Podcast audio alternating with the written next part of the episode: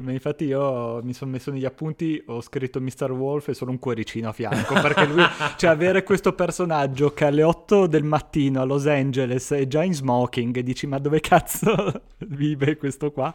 Arriva...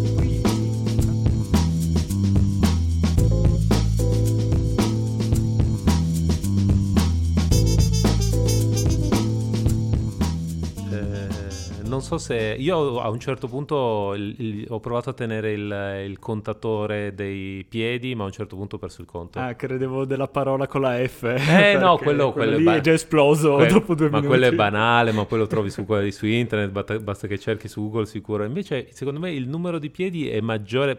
Mi, ha messo la pulce nell'orecchio mm. perché c'è tipo quando la tassista prende Bruce Willis, mm-hmm. ci sono tipo 10 uh, fotogrammi in cui si vede lei che preme l'acceleratore e, ha, e, e tipo a piedi nudi. Sì.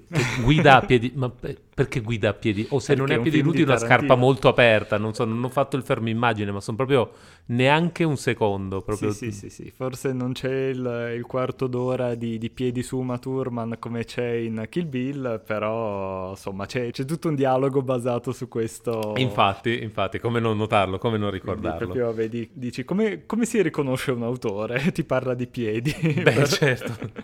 eh, vabbè, il suo leitmotiv. Vabbè, non mi costringere a fare battute sui film fatti coi piedi, Daniele, ecco, perché veramente... Eh, beh, tu, sei tu che mi costringi. certo, sono come le donne picchiate, perché colpa loro che hanno bruciato l'arrosto, grazie. Uguale. Dovevo darti una scusa per fare delle battute pessime. Esatto, tu quando fai un film mostra dei piedi, loro non sanno perché, ma vabbè, tu, no, non era così, non importa. Perfetto, stiamo già degenerando. Allora, quindi da, da come si è capito da questa introduzione, stiamo parlando di Quentin Tarantino e nello specifico in questo episodio di Matinee, un podcast di cinema overthinking, parliamo di Pulp Fiction, da, da molti considerata forse ancora adesso la, la, sua opera più importante, sicuramente una delle più influenti degli anni 90, poi insomma i gusti personali sono opinabili, se certo. è meglio questo, Bastardi senza gloria, eh, per me rimane forse ancora imbattuto da, da, tutti quelli successivi. Sì, sì, penso anch'io sono più o meno, sono più o meno di quella scuola. E un film del 94 eh, che eh, è un po' quello che ha ha reso il nome di Tarantino quello, cioè, quello che è adesso, cioè un, un, nome veramente noto, anche perché è un film che è stato girato con 8 milioni di dollari e ne ha incassati 200, più di 200. Sì. Quindi è proprio quello che è è il sogno bagnato di qualunque produttore di Hollywood questa cosa che tu, io ogni... Secondo me i sogni bagnati di, di Weinstein erano diversi, no, no, però... no. Comunque, Vabbè, questo era uno di quelli. Vabbè, ehm, perché è, è proprio quel, quel, film che ci metti dentro due soldi e ti porta indietro. Sì, sì. Minimo investimento, massimo rendimento. Senza parlare ancora di tutti del merchandise, vedi tutti i poster con uh, Uma Thurman uh, in tutte le, le, le, stanze di dormitorio universitari del mondo. Esatto. E, um, questo qua um, mi sono andato a rivedere un, un vecchio episodio di Siskel e Nibert, mm. che erano due famosi critici cinematografici dell'epoca che avevano un programma TV dedicato erano un po' i Francesco e Daniele dell'epoca, possiamo certo, dire. Ma sì, insomma, gli facciamo un po' un complimento, ma E loro nell'episodio dedicato a Pulp Fiction parlano di come in verità abbia portato una ventata di innovazione eh, a metà degli anni 90 in un'industria che ormai dicevano scriveva i, i, film un po' col pilota automatico, un po' con i manuali di scrittura. Eh pensa cosa direbbero del cinema di adesso che in verità è scritto con gli algoritmi e non... quindi m- magari insomma avere i film scritti con i manuali di McKee e invece abbiamo sì, insomma, sì. dobbiamo mettere un occhio su Twitter un occhio su Facebook per scrivere i film. Comunque.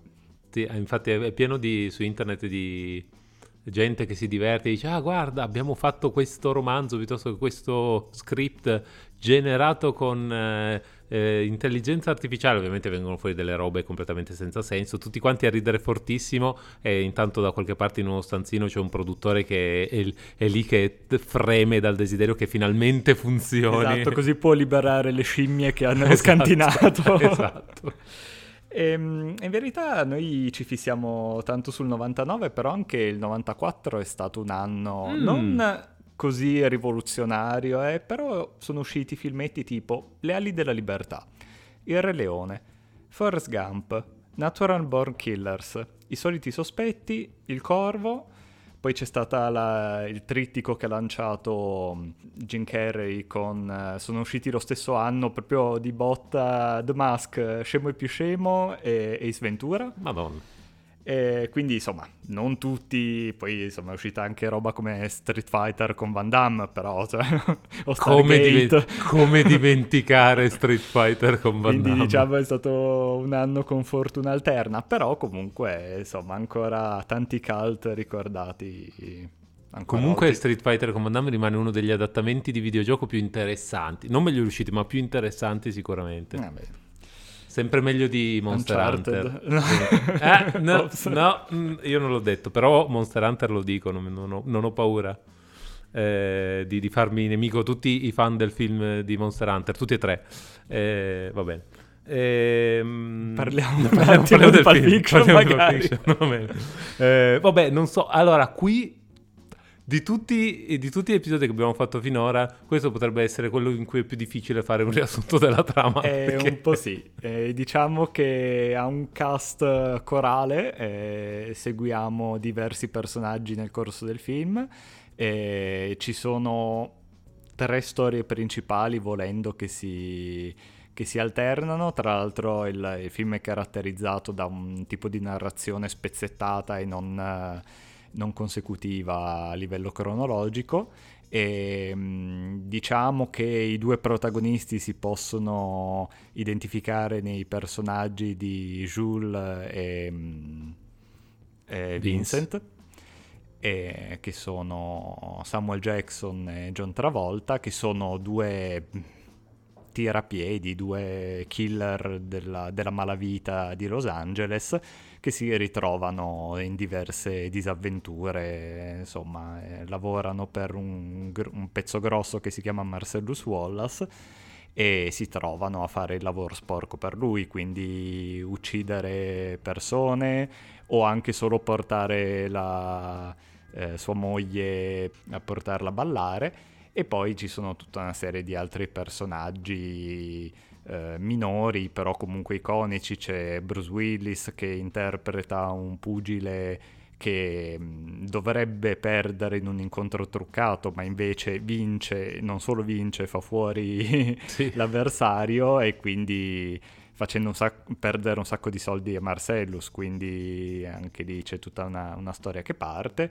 E poi ci sono... Mh, due rapinatori di serie B mm-hmm. che, che, vediamo all'inizio e alla fine che devono assaltare un, un ristorante dove si trovano anche eh, Vincent e Jules. Quindi insomma è un po' complicata come trama, ma eh, diciamo che è anche il suo punto di forza, il fatto di ribaltare un po' quelle che sono le regole del, dei film di gangster in genere e di riscriverlo un po' in chiave postmoderna e adesso me, poi metto gli effetti metacinematografico.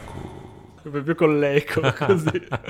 Eh, sì sì sì qualcuno se non, non, mi ricordo più avevo sentito dire a qualcuno ma non so più chi che ehm, Tarantino con uh, con questo film ha fatto ai film di gangster quello che Leone ha fatto ai film western, eh, e cioè prendere un, un, un genere super noto con delle, una struttura e delle regole molto stabilite e, e, anche abbastanza, se vogliamo, rigide e rinquadrarlo da un punto di vista completamente diverso e, e, e, e, rivitalizzarlo anche un po' in questo sì, modo. Sì, e creare un nuovo sottogenere. Infatti lui stesso in alcune interviste dice che proprio lui eh, non è neanche particolarmente offeso dal fatto che eh, un sacco di, di, gente abbia cominciato a fare film alla Tarantino, fra mm, virgolette, mm, mm, uno dei, dei, tanti epigoni, ad esempio Guy Ricci, mm. eh, perché uno, lui dice, tanto nessuno di quei film era a livello dei miei, quindi me li fa solo risaltare, che è anche un, un modo di vederla,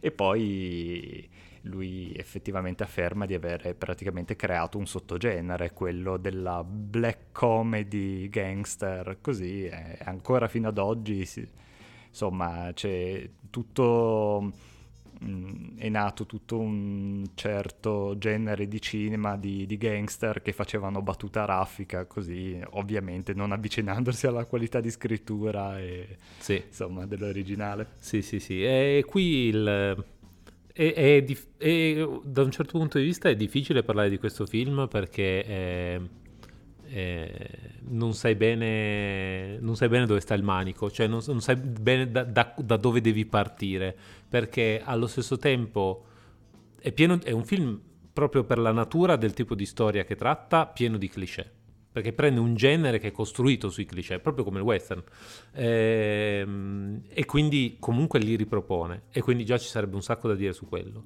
però li ribalta, e quindi ci sarebbe un sacco da dire su quello il tema, il, gli argomenti, il modo in cui li affronta eh, è tutta un'altra scatola. Gli strumenti cinematografici, di linguaggio cinematografico che usa per ottenere questi risultati sono ancora tutta un'altra scatola. Quindi cioè, a un certo punto, non, eh, per quanto comunque sia solo un film, e io non... Eh, cioè, è abbastanza considerato un capolavoro questo film, posso essere abbastanza d'accordo Um, però è comunque un film. Secondo me è, è facile cadere un po' nel, nel, nel, tunnel del cercare di spacchettare ogni, ogni scatola di questa matriosca. Sì, beh, è una classica cosa che, che, fanno i fan che poi si ossessionano, per esatto. cui chissà cosa c'è nella valigetta di Marcello, esatto. se è la sua anima è, esatto. no, è un come... device narrativo. Esatto, cioè. come, come, la gente che si, eh, che ne so, idolatra, adesso faccio un paragone del cazzo, eh, quella gente che idolatra il pizzaiolo più bravo del mondo e deve andarsi a vedere dove ha comprato la farina che è macinata dal, dal fattore della provincia, ok, un po' meno. Cioè, infatti, di... un classico dei disegnatori è che poi tipo postano qualcosa su qualunque social e nei commenti gli scrivono che pennelli usi di Photoshop esatto. e dici esatto. guarda, posso anche. È proprio per quello, eh. esatto, te li posso anche margine, mandare. Esatto, è proprio quello il margine in più che. Esatto. E, um, questo è un film molto divertente è veramente divertente. I film, eh, al di là di uh, discussioni su... Perché dire qual è, film, qual è il film migliore tra due o più film è sempre un po' difficile perché dipende da che metro di giudizio utilizzi. Anche soggettivamente, un giorno può essere uno, un altro giorno può essere un altro. Però questo è, per me, è indiscutibilmente il film di Tarantino che rivedo più volentieri. E non per niente quello che ho visto più volte perché è... ci sta sempre, cioè è, è, sia divertente e leggero che eh, comunque pungente, non è, ti, riesce sempre a tirarti dentro, ehm, proprio perché ha, ha questo continuo eh, impostamento di una base che sembra familiare e poi un, un, un ribaltamento, una un sabotaggio, tra virgolette. Sì, ma infatti, mh, riallacciandoci all'inizio mm-hmm. del discorso che dicevi, allora sì, questo qua è un, è un film che gioca continuamente con, con, il pubblico e con le sue aspettative, nel senso che prende un genere e segue i cliché fino a un certo punto e poi comincia a scardinarlo no, dal, dall'interno. E, ehm, e, non solo, anche per come costruisce le scene, e tu a, fino a un certo punto stai seguendo no, quella linea di, di, impostazione della storia e poi succede qualcosa di completamente inaspettato. No? Tu sei in macchina con, con um, Vincent e Jules che fino a quel momento sono assolutamente sopra le righe, però sono eh, due personaggi iper competenti, pericolosi così, e poi fanno partire un colpo a caso, ammazzano qualcuno in macchina così completamente in maniera inaspettata, no? Quindi creando dei risvolti grotteschi ma anche divertenti. Quindi... Sì, sì, sì. E no, infatti eh, c'è un sacco di...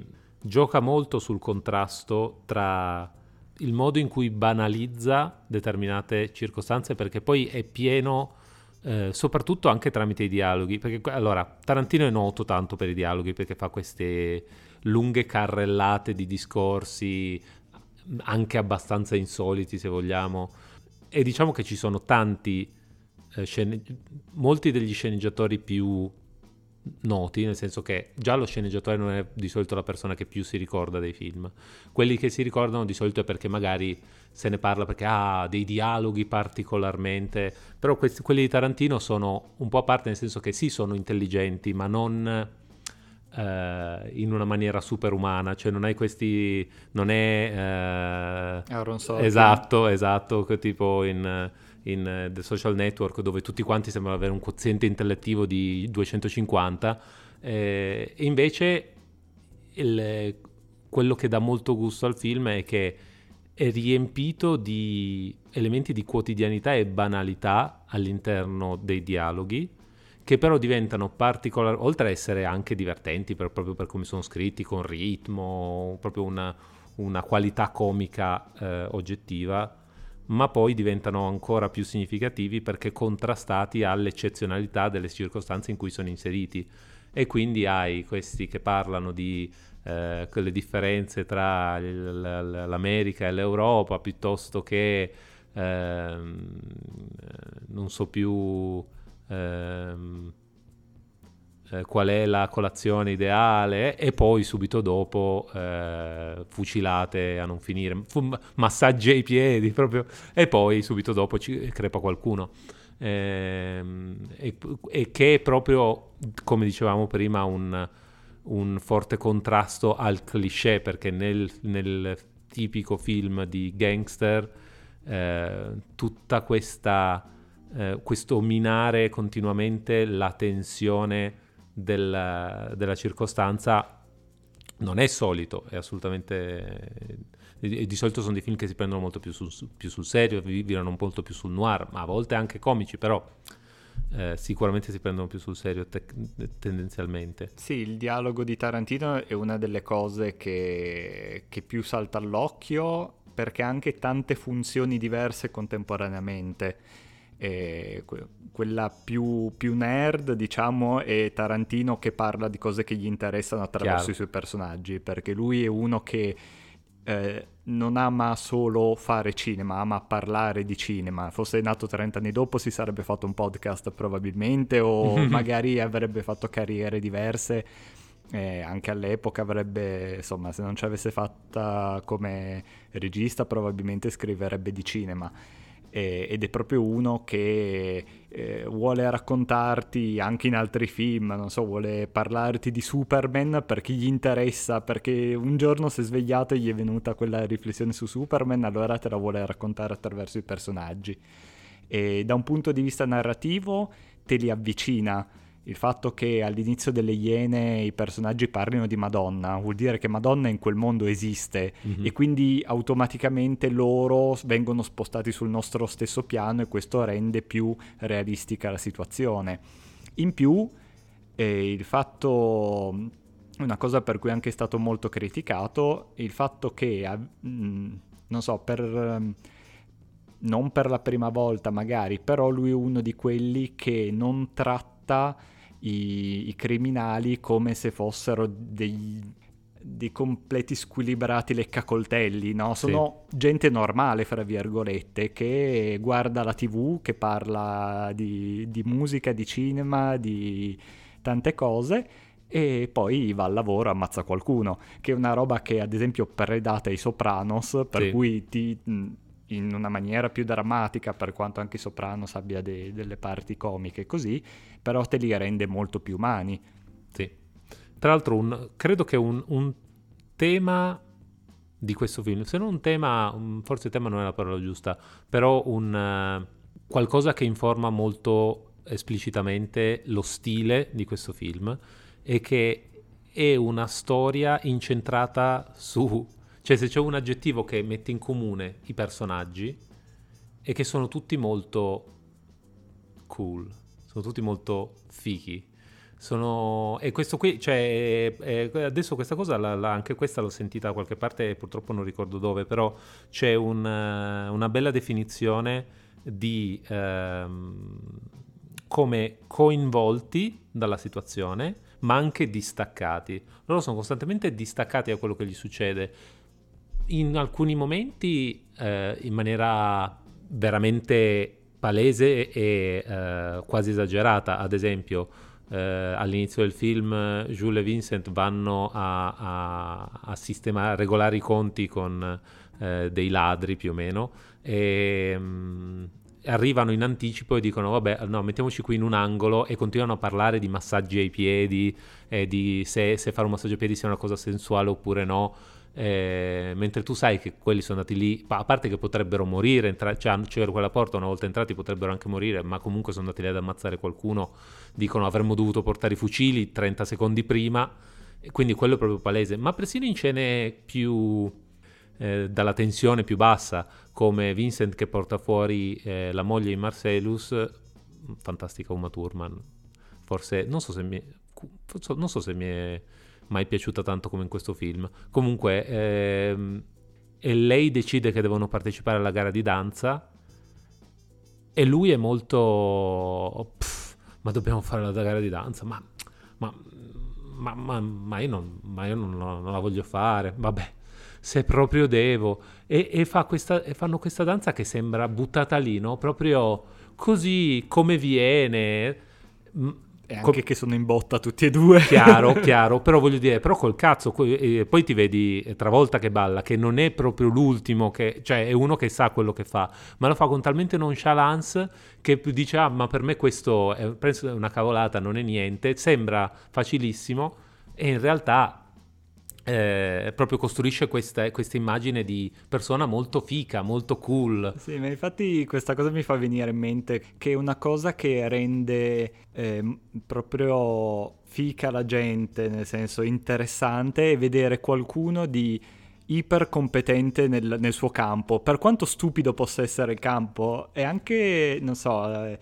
il motivo per cui adesso ci sono tanti programmi su gente che fa il camionista in mezzo ai ghiacci, sì. per dire, o fa cake design, sì. che dice che è una roba che vent'anni fa nessuno ti avrebbe detto, cioè ci fai un programma televisivo su questa cosa e, e risulta ipnotico per vedere, per quanto una roba iper specifica possa essere, vedere qualcuno che la fa così perché la fa da tutta la vita, gli riesce proprio come seconda natura, è una roba sì, e, e, tra l'altro eh, sta cosa, cioè mi, mi, mi, mi, arrabbierei con me stesso se mi dimenticassi di dire l'esempio forse più significativo del film che è il signor Wolf, che va lì e hanno il, il cronometro, il classico orologio che ticchetta e sta scadendo il tempo, ma lui si beve il caffè, parla con questi paroloni, paro- cioè per dire una cosa che per, invece usare 5 parole ne usa 25 e, e, si fa spiegare tutto con calma e dice allora va bene adesso non c'è problema adesso ci mettiamo e risolviamo tutto con una nonchalance che veramente è infatti uno che lo fa da tutta la vita esatto infatti. infatti io mi sono messo negli appunti ho scritto Mr. Wolf e solo un cuoricino a fianco perché lui, cioè avere questo personaggio che alle 8 del mattino a Los Angeles è già in smoking e dici ma dove cazzo vive questo qua arriva e poi sì ma infatti anche lì parte del, del, fascino, fra virgolette, di questo film è che loro hanno un cadavere in macchina e, pa- e, il loro più grosso problema è della moglie dell'altro che torna a casa e pianta un casino, perché è l'unica fuori da quel mondo lì sì. che se è, entra in casa cioè, sbrocca completamente. Loro in verità sono no, sì, sì, tranquillissimi. Sì, Va bene, una, secondo me una cosa che comunque dobbiamo toccare almeno un pochino è il... Eh e la questione morale, tra virgolette, nel senso questo film, uno dei motivi per cui va contropelo rispetto ai classici eh, step narrativi del classico film di Hollywood, oltre al fatto che la narrazione non è lineare, già solo questo insomma è un po' inusuale, ma è anche molto come tratta gli archi dei personaggi, se vogliamo, o quantomeno la loro evoluzione. Nel senso che tu hai tutta una serie di personaggi che fanno tutta una serie di scelte. Tra l'altro sono personaggi estremamente, come avevo detto, carismatici, sicuri di sé, che fanno un sacco di scelte pessime, ma veramente tante. Tra l'altro c'è un sacco, c'è di mezzo anche un sacco di caso, di casualità, di fatalità, chiamalo come vuoi, eh, coincidenze, di tutto. Miracoli. Miracoli, esatto, esatto, proprio qui voglio arrivare. In tutto questo c'è da una parte tutta una serie, un elemento fortissimo di casualità, che le cose succedono in questo film perché due si incrociano per strada nel momento sbagliato. E, e questa cosa non ti viene, cioè in, in altri film magari può succedere, ma perché viene costruito come un momento chiave, cioè ci arrivi e dici ah cavolo, qua sta succedendo, sta, sta, arrivando un punto di svolta del film. Invece qua, boh, te lo buttano così in faccia. Il caso in continuazione, uno che esce dal bagno e, e spara a tutti e poi non muore nessuno. Così buttato senza, senza crismi. E allo stesso tempo personaggi che fanno delle scelte anche morali, spesso pessime, ma vabbè, e, e le conseguenze di queste scelte sono, diciamo che non raccontano una storia uniforme. Cioè non è che siamo su uh, eh, un film dove tutte le scelte, cioè le, le, le conseguenze di tutte le scelte ti, ti, mostrano un messaggio di fondo del film unitario, almeno da un punto di vista morale, è molto più ehm, incentrato forse sul fatto che le cose effettivamente sono casuali, secondo me. Poi ci sono un sacco di letture su questa cosa. Eh, però, ad esempio, Jules e Vincent fanno una sparatoria, sopravvivono, secondo Jules, per miracolo. Mm-hmm Jules decide di dare una, una svolta alla sua vita e decide di mollare la professione. Noi sappiamo a un certo punto del film, spoiler ragazzi, però vabbè non è neanche un grosso spoiler voglio dire. Poi Succede a metà film. Infatti, quindi neanche dire la fine. Eh, noi sappiamo che invece Vincent, non chiudendo con quella vita, finisce per rimanerci, tra l'altro nella maniera più stupida possibile. E quindi questo in un altro film potrebbe volerti dire, ecco vedi, i due personaggi hanno fatto due scelte, se vogliamo, morali, e in base alle scelte che hanno fatto hanno ricevuto il destino associato. Ma allo stesso tempo è un personaggio come quello di Bruce Willis, Butch, che fa quello che cazzo gli pare, fa un sacco di decisioni pessime, fa verso la fine una scelta, se vogliamo, morale di uh, empatia, di carità, quello che vuoi di andare, in, di andare a salvare Marcellus quando invece potrebbe scappare. Però di fatto non ha impatto sulla trama, secondo me, non, non significativamente. E, e, comunque questo è un personaggio che sì, ha un po' di sfighe, ma di fatto il film lo, gli perdona tutto. Sì. Lui esce dal film esattamente con tutto quello che poteva volere. Sì. Ma infatti, allora, parte del, ehm, già delle critiche al, dell'epoca, perché poi figurati appunto gli anni 90 la violenza, no? Qua, mm-hmm. cioè, insomma eh, c'era questo mm, rapporto un po' schizofrenico per cui se ci facevano soldi i telegiornali andava bene con la violenza vera, ma se ci facevano i soldi i cineasti con la violenza finta non andava bene. Ehm, Mi fa venire in mente l'intervista in un episodio di Simpson ci sono Grattachecca e Fichetto che fanno tipo un'intervista a Quentin Tarantino che parla di, ca- sì. parla di, violenza nei cartoni e poi loro gli tagliano tipo la testa. esatto, infatti lui è uno che a tutto il show è stato attaccato per queste cose qua e lui ad un certo punto, diciamo che lui ha anche un po' sempre la personalità da teenager americano, per cui diciamo che non ha proprio il massimo della eh, della dialettica per sostenere queste conversazioni, quindi ad un certo punto sbrotta e dice sai cosa, non me ne frega un cazzo, è divertente, io lo faccio, che è anche un modo di vederla. Ehm, allora, lì appunto eh, nel tempo sono state avanzate diverse critiche sul fatto che il film eh, glorifica i gangster, glorifica la droga, glorifica tutta una serie di la violenza e tutta una serie di cose. Ora, io la glorificazione della droga non ce la vedo in questo film, per quanto...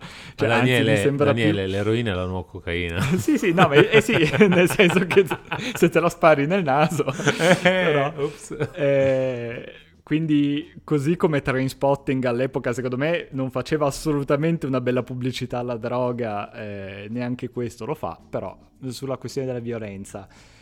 Um, è un po' confusionario. Il problema principale è che a Tarantino interessava, non interessava mh, mm, raccontare una visione del mondo, una morale, interessava raccontare delle storie.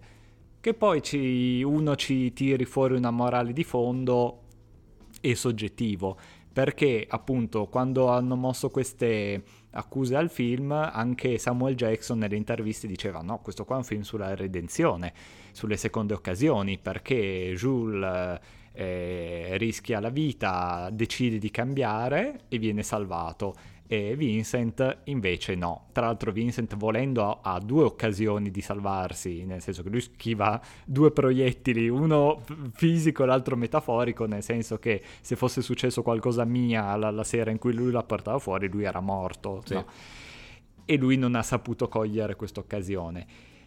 Però c'è una componente totalmente casuale all'interno del, del film che effettivamente lo rende, rende, il messaggio un po' ambiguo. Anche il fatto che Jules da un giorno all'altro esca dalla vita da gangster così, insomma, sì, non è... Certo. Non so, cioè, lui, in John Wick è, è un, attimo sì, più difficile sì, uscire da quella vita. Tra l'altro lui stesso dice voglio fare come in Kung Fu, vado, vado di città in città viaggiando, quindi puoi fare il barbone. No, non voglio fare il barbone, voglio andare, voglio le avventure, quindi vuoi fare il barbone. è un po' è vero, cioè. È un po' quello, però... Che ce lo vedi Jules a, fare, a lavare le macchine per pagarsi da mangiare? Sì, ad esempio quando cioè, Bruce Willis torna a casa per recuperare l'orologio, cioè tutto il pubblico gli sta dicendo no cosa stai facendo Chiaro. brutto idiota, no? Quindi alla fine gli va bene, però lì era un 50-50. E però questo qua è di nuovo un modo di giocare con le aspettative del pubblico. Però qua funziona perché ad esempio se tu facessi un film con un serial killer, di, di, caccia al serial killer, dove poi il serial killer smette di uccidere perché scivola dalla doccia, batte la testa e muore, potrebbe succedere nella realtà, però non sarebbe soddisfacente a livello narrativo. Questo film qua, un po' per il fatto di essere una commedia, un po' perché non succede una volta la cosa casuale, un po' un leitmotiv del, di tutto il film, allora lo accetti un po' più volentieri. Sì, e tra l'altro è, è anche quasi metatestuale, quasi, nel, nell'affrontare in maniera proprio esplicita il, il fatto che proprio l'aspetto eh, narrativo del, dei, dei ganci che tirano avanti la storia, eh, il classico McGuffin, no? termine eh, per indicare un, un qualcosa che, un, di solito un oggetto, comunque qualcosa che pone uh, un obiettivo e, e, fa partire il motore della storia, che sia buttare l'anello dentro il Montefato nel Signore degli Anelli piuttosto che... Una eh, valigetta di eh, Psycho eh, con i soldi. Esatto, esattamente. E, e, in questo film lui proprio ti dice...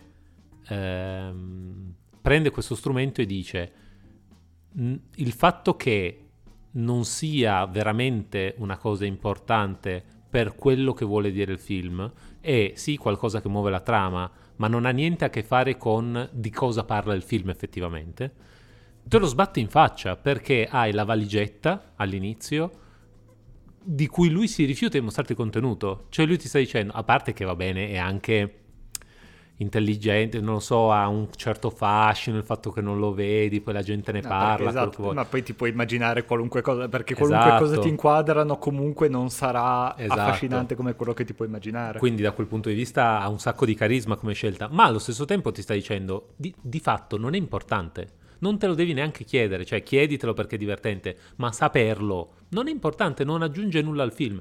Stessa cosa, l'orologio che Bruce Willis può andare a cercare, è talmente è evidente il fatto che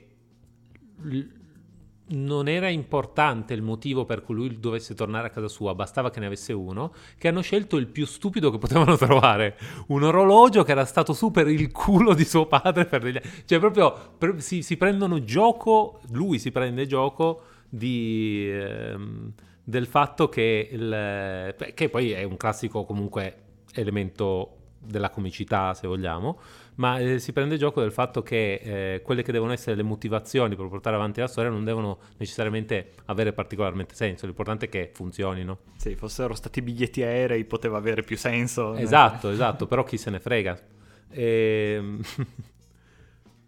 e comunque, vabbè, adesso eh, siamo saltati subito sui contenuti e sulle cose. C'è da dire eh, un film super memorabile per un sacco di motivi anche più, eh, non so se vogliamo ordinari. Ad esempio, un cast pazzesco classico cast di Tarantino, eh, però veramente abbiamo di tutto, c'è Samuel L. Jackson, uh, il grande ritorno di Travolta che prima di, di questo film era caduto proprio un po' nel, nella dimenticanza e invece entra in questo film eh, non solo eh, rinvigorendo la sua carriera, ma anche mettendo i semi per i meme di vent'anni dopo, trent'anni dopo, perché adesso il meme di Travolta confuso che si guarda intorno è, è, è stato usato e strausato negli ultimi anni.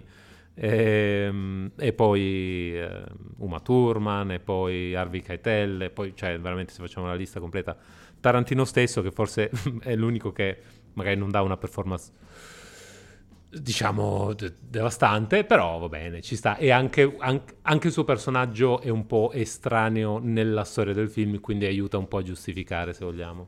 Tra l'altro leggevo che mh, lui si era pensato come diversi personaggi, eh, però alla fine aveva scelto quelle scene lì perché nelle altre ci teneva troppo essere dietro mm-hmm, la, mm-hmm. la cinepresa e dirigere gli attori e pare che nelle scene dove lui è, è proprio sta recitando il regista fosse Robert Rodriguez. Ah, hai capito. Qui poi collaboreranno un sacco di volte nel futuro. Bene, che cariche, queste piccole... Bello, piace. Se lo meritava. E poi sì, super memorabile per tutta una serie di cose, la colonna sonora pazzesca. Mamma mia. Il fatto che questo qua, comunque l'ho, l'ho rivisto ieri, è veramente un film senza tempo, ma anche perché ha tutte le epoche storiche contemporaneamente. Sì.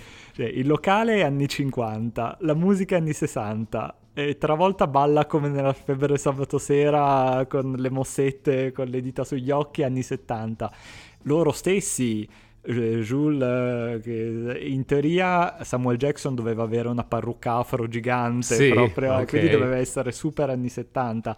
E quindi c'è proprio un calderone del cinema e della tv dei, dei 30 anni precedenti, che è quella con cui ovviamente è cresciuto Tarantino, buttata dentro tutte insieme. Sì, sì, sì, sì. Fa, fa questi concentrati, queste riduzioni, se vogliamo usare un termine culinario, di eh, cose che ama e che gli piacciono. Vedi, eh, c'era una volta... No, eh, cosa? c'era una volta Hollywood, volevo dire, per essere sì. più generico, però sì. sì, beh, quello è proprio l'acme dell'autoreferenzialità, esatto, esatto. così. Perché tra l'altro due parole sulla, sulla questione eh, meta nel senso che eh, si, si parla appunto, le, le, due parole più associate a Tarantino sono appunto postmoderno e meta, sì. ma il suo meta non è nel senso che i personaggi sono consci di essere in un film, ma più nel senso che la realtà che costruisce lui all'interno del cinema deriva dal cinema. Cioè lui non sta trasponendo la realtà in un film, lui sta trasponendo un, un, compendio di tutto il cinema che, no, di, di, di 30 anni e loro vivono in una realtà che non ha nessun legame con la nostra sostanzialmente, sì. è quella la, la questione. Sì, cioè... sì, sì, sì, ci sono vabbè, le, le, i livelli di rimozione dalla realtà. Tarantino ha fatto un, un, uno step in più, eh, diciamo che poi quelli che ancora vanno a riadattare Tarantino, forse gli step iniziano a diventare un po' troppi, però eh, sì. esatto. e, ehm, è comunque uno dei film più quotabili di sempre, più citabili, è pieno di frasi dette, ridette e, um, e il monologo di Samuel Jackson su, preso dalla Bibbia ed Ezechiele, Vatte la pesca, eh, detto, cioè tutti lo sanno, tutti, praticamente tutti, beh tutti magari no, però se c'è una cosa che la gente ha visto su YouTube di questo film è quello. Eh, infatti è uno di quei film che se non hai mai visto o hai visto molte poche cose su YouTube o su altre cose, cine, cita, grandi, le grandi frasi, le grandi citazioni di cinema, non hai mai avuto occasione, se no qualche pezzo l'hai già visto, hai già più o meno sì, non si scappa. Vaga. Infatti, per fortuna niente che, cioè nulla può rovinare la trama di questo film perché di fatto una trama non è che ci sia esattamente, sono tante scene, tanti... Ehm... Tanti episodi. Esatto. Molto episodico. Esatto.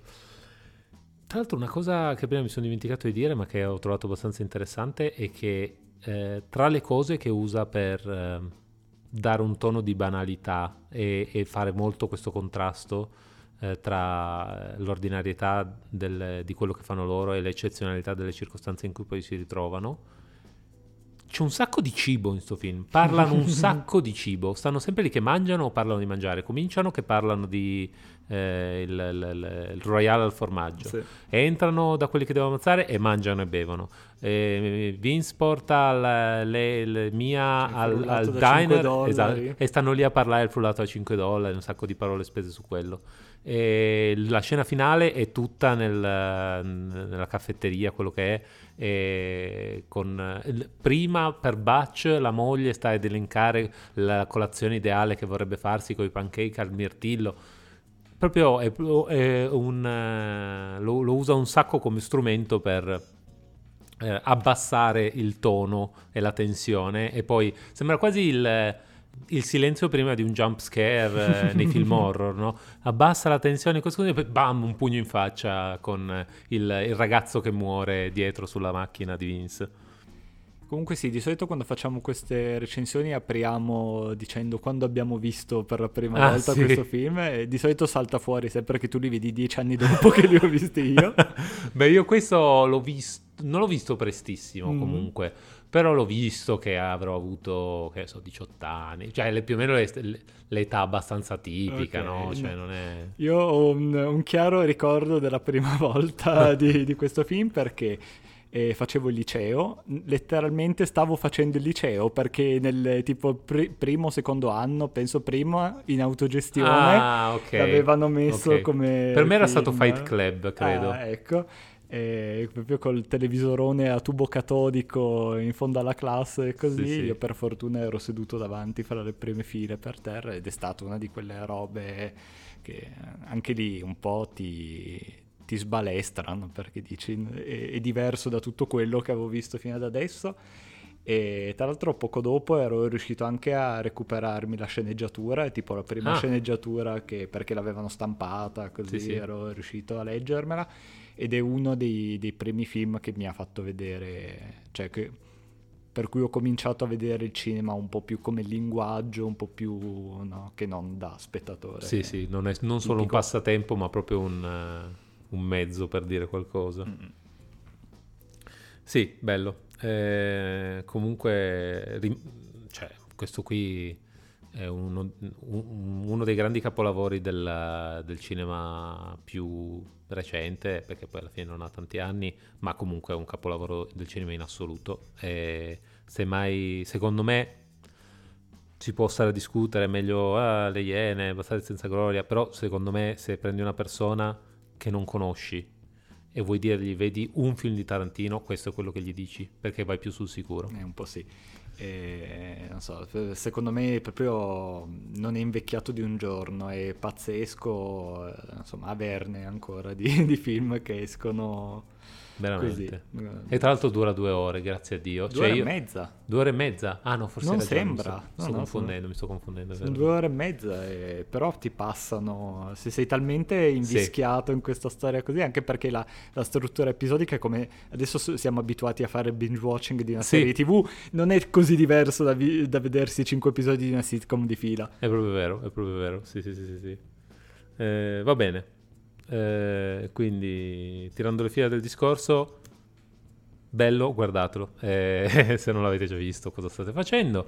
eh, e poi, vabbè, sono, sono contento che, che, ci è venuto in mente di fare questo episodio perché non avevamo ancora toccato niente di Tarantino e secondo, a parte che, voglio dire, mm, c'è, c'è un sacco da, da, da, minare da questo filone e magari un po' con calma in futuro iniziamo a tirar fuori quelli più interessanti. Sì, sì, volentieri.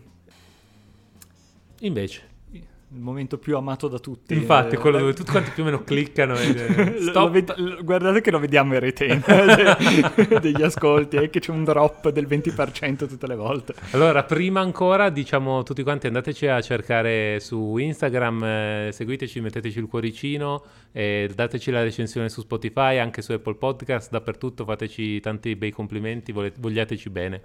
eh, e poi adesso potete anche non ascoltare i consigli se non volete, però vabbè, questo eh, però magari ascoltateli.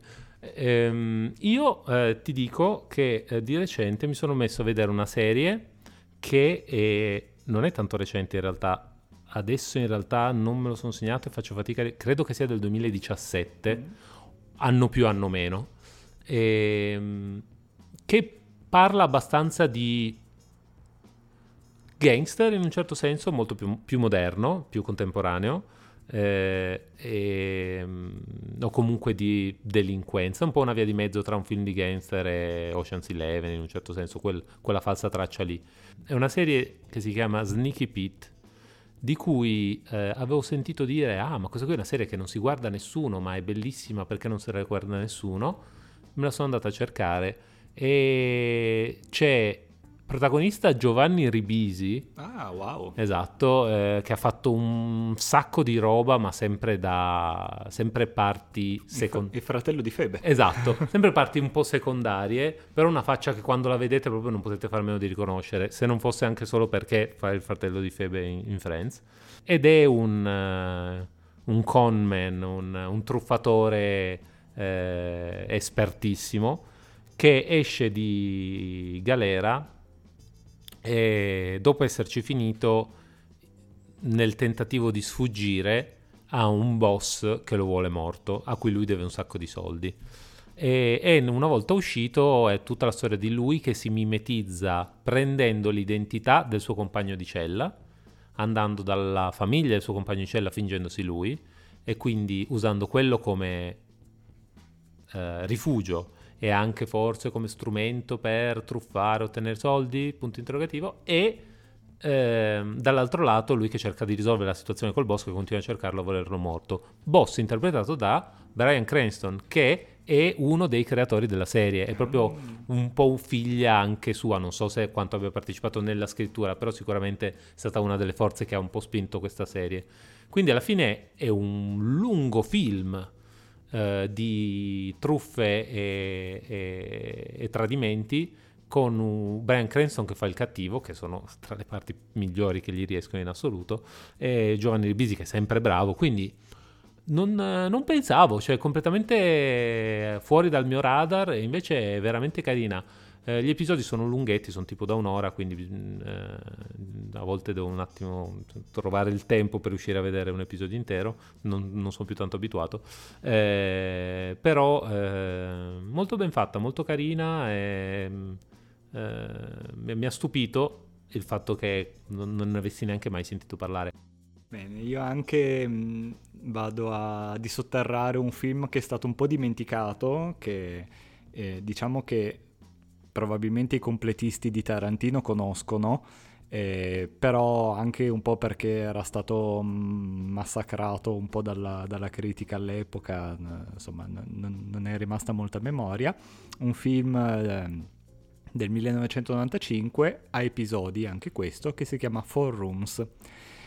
E Four Rooms, a differenza di Pulp Fiction, è girato da quattro registi diversi, ognuno ha in mano un episodio, e i due più famosi sono Tarantino e Robert Rodriguez, e poi ci sono Alexander Rockwell e Alison Anders, che non hanno avuto una, una grossa carriera dopo questo film, sono andati appunto a finire in tv, a fare girare serie tv ed è un, una commedia grottesca eh, ambientata durante la notte di Capodanno in questo grande hotel ormai in disarmo che ha solo più un dipendente che è Tim Roth che fa il, il fattorino, concierge, un po' tutto eh, che tra l'altro è il suo primo giorno di lavoro e viene ogni volta chiamato per fare il servizio in camera in una stanza diversa e in ogni stanza gliene succedono di ogni. Nel cast eh, in verità ci sono dei nomi eh, incredibili, abbiamo appunto oltre a Tim Roth che è protagonista, Madonna, Val- Valeria Golino, Lily Taylor, Antonio Banderas, Salma Hayek, Marisa Tomei, Bruce Willis e lo stesso Tarantino che si cuce come al solito una parte per se stesso. E sono diciamo che effettivamente non è un film eh, riuscitissimo, come sempre i film a episodi c'è quello che è riuscito meglio e quello che è riuscito peggio, comunque ha sempre questa, questa atmosfera eh, molto violenta, però comica, surreale. Questo pover'uomo viene proprio infilato nelle situazioni più assurde, in una congrega di streghe, poi in mezzo a un... Uh, una crisi matrimoniale col marito armato, eh, insomma, piuttosto che altro.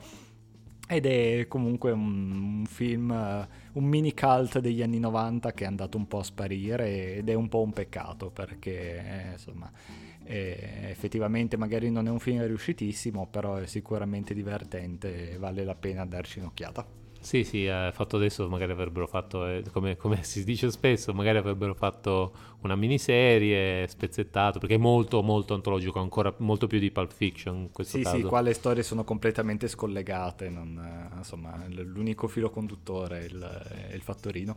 Mm-hmm. Bello, non mi ricordo cosa fa Bruce Willis. E nell'ultimo episodio, quello di Tarantino, lui fa tipo l'attore o ah, l'agente. Okay. Ah, ok, ok. Che c'è okay. questa festa sì, dove sì, sì, poi c'è la, la, scommessa dell'accendino che non vi andrò a spoilerare. Bello. Eh, d'accordo. Allora, con questo anche questo episodio ce lo siamo portati a casa e direi che eh, le raccomandazioni ve le, ve le, ho già fatte prima, spammateci senza vergogna, se avete vergogna vi, vi, vi assolvo io dalla vostra vergogna, spammateci se, serenamente. E... Noi vi diamo appuntamento venerdì prossimo come, come al solito e poi a un, a un altro episodio tarantiniano che prima o poi arriverà. Sicuramente. Ciao a tutti. Ciao.